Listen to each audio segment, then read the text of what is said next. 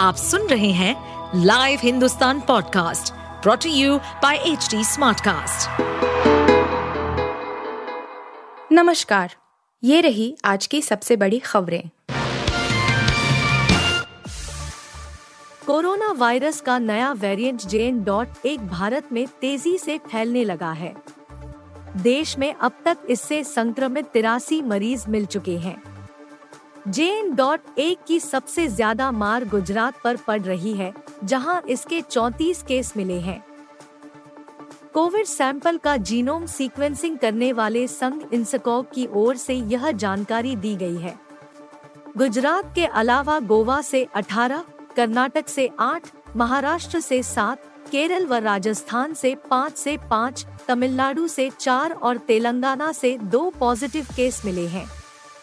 केरल पर इस बार भी कोरोना की मार पड़ती दिख रही है। राज्य में बीते 24 घंटे के दौरान कोरोना संक्रमण के 409 केस मिले। देश में अब कुल संक्रमितों की संख्या 4170 हो गई है, जिसमें अकेले केरल से 3096 मामले हैं। कर्नाटक पुलिस ने मांड्या जिले में कथित रूप से महिलाओं का अपमान करने को लेकर राष्ट्रीय स्वयंसेवक संघ RSS के नेता कालड़का प्रभाकर भट्ट के खिलाफ मंगलवार को प्राथमिकी दर्ज की। उन पर और धार्मिक वैमनस्य फैलाने के आरोप लगे हैं। एक कार्यक्रम के दौरान दिए भाषण में उन्होंने कहा कि केंद्र सरकार के 3 तलाक के खिलाफ कानून लाने के कारण मुस्लिम महिलाओं को परमानेंट हस्बैंड्स मिल गए हैं। रविवार को कर्नाटक के श्रीरंगपटना में एक कार्यक्रम के दौरान भट्ट ने कहा, अब तक 3 तलाक के जरिए तलाक दिया जाना कानूनी था, लेकिन मोदी सरकार के सत्ता में आने के बाद इसे खत्म कर दिया। इसे लेकर मुस्लिम पुरुषों में काफी नाराजगी होगी।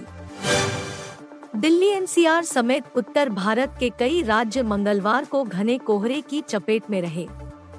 दिल्ली और आसपास के इलाकों में सुबह से ही कोहरे की मोटी चादर छाई रही। कोहरे से हवाई और रेल यातायात भी प्रभावित रहा। दिल्ली के पालम मौसम केंद्र में सुबह दृश्यता का स्तर 50 मीटर से भी कम रिकॉर्ड किया गया।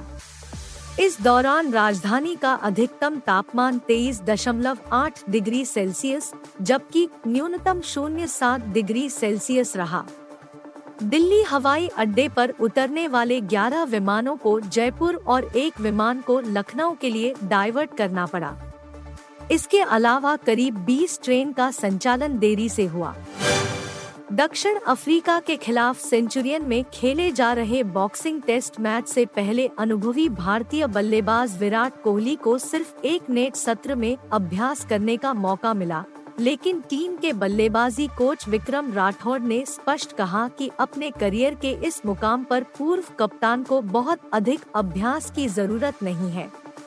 कोहली ने प्रिटोरिया के टक्स ओवल में खेले गए एकमात्र 3 दिवसीय इंट्रास्कोर अभ्यास मैच में भी हिस्सा नहीं लिया था।